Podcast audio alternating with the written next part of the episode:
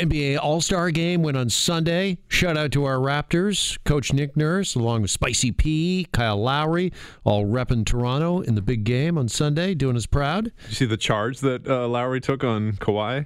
No, I Uh, didn't it's see pretty that. interesting because it's an All Star game and they usually players don't take charges. Right, But yeah. he took a charge on his, uh, you know, ex teammate. It was on pretty his funny. buddy. yeah. Let him hit him. yeah. Oh, maybe foreshadowing. yeah Yes. what I maybe. thought. Yeah, something to come in the playoffs, uh, perhaps, if we do indeed see the Clippers. Anyways, also a nice statement uh, because there were not one, not two, not three, but four, I believe, Canadians in what they kind of call the up and comers game.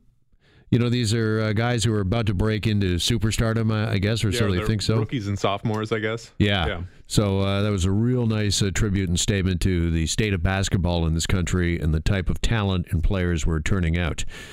Now, whether or not this is talent, uh, well, you be the judge, because the other big piece of news coming out of the NBA All Star game on Sunday was the Star Spangled Banner performed by uh, Chaka Khan.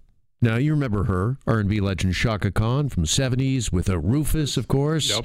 And uh, I Feel For You in the early 80s. She went solo, yeah. Yeah. Well, uh, here's Chaka Khan solo and kind of giving her own take, her own rendition of the U.S. national anthem. Oh, the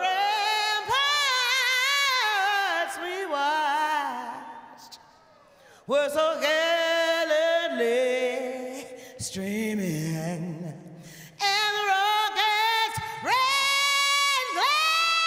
Oh. Yeah. The bombs bursting in air gave proof through night that our flag was still there. Oh, All right. Now, uh, Chaka, kind of her own interpretation, uh, if you will, uh, going on a bit of adventure there at times uh, vocally. Yeah, I don't know. It seems like singers are taking more and more chances with the national anthem uh, these days at these uh, big events. And then, of course, it lights up Twitter and social media. It's funny because every rendition seems like a completely different song. Like it's always the same lyrics, but it's always a different song. It sounded like she was changing words in there too. Well, she Like- skipped words. or like, and then there's She's like, we don't need this this word here. We'll just skip it. You know what though? She most of the time she's on key. it's just interesting. Well, she is a phenomenal singer, as I mentioned. I mean, she's a legend, Chaka Yeah. Khan. But I mean, she's hitting those high notes. If you've got a glass of uh, Pinot Noir in your hand, I mean, at the that All could- Star game, yeah, that could be shatter. exploding. Totally, right there and you're wearing your a hand. white suit. Like, come on. But I don't know. What do we think about artists doing this more and more? Do you think they're doing this just for some notoriety and to light up Twitter and social media? Because I feel like it's fun to go viral. I think she f- probably feels like she has to, like, because it's like, oh, it's Chaka Khan, right? Like, so she's got to throw in those vocal acrobatics, like holding a, a syllable yeah, but for there's like a minute. sure holding a note, but then there's reinterpreting the song because, of course, uh, Fergie was a couple years ago in 2018. Uh, she was under uh, heavy criticism for doing that. Uh, Tenille Arts, who performed the Canadian anthem at the All Star Game on Sunday, she also. Do you remember in the NBA final with the Raps and Oh, uh, right, yeah, yeah, and Golden more- State? yeah, yeah. I, I think it was at Golden State she was asked to perform, and of course everybody's like, "What is this?" Yeah, yeah, I do remember that. yeah. This is not "O Canada." You got to keep it traditional, people. One of the first uh, cases of this that I can remember was Nelly Furtado, just uh, down the street here at Scotiabank Arena, when she kind of put her own spin on "O Canada" during, I think it was the World Cup of Hockey, if I remember correctly.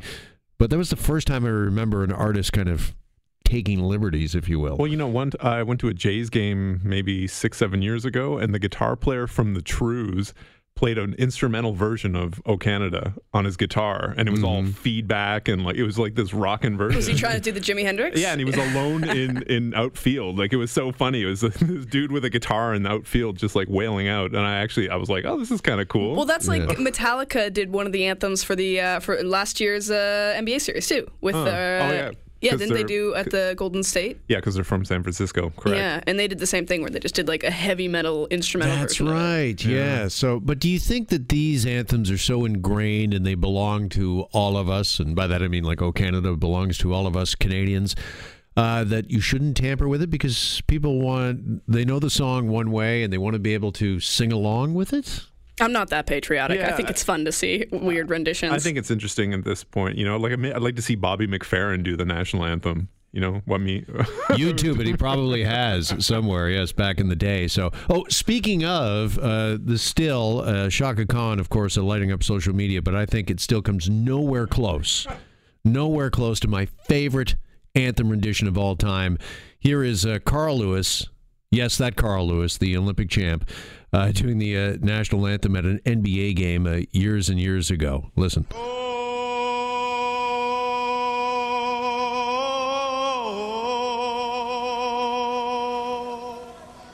oh, say, can you see?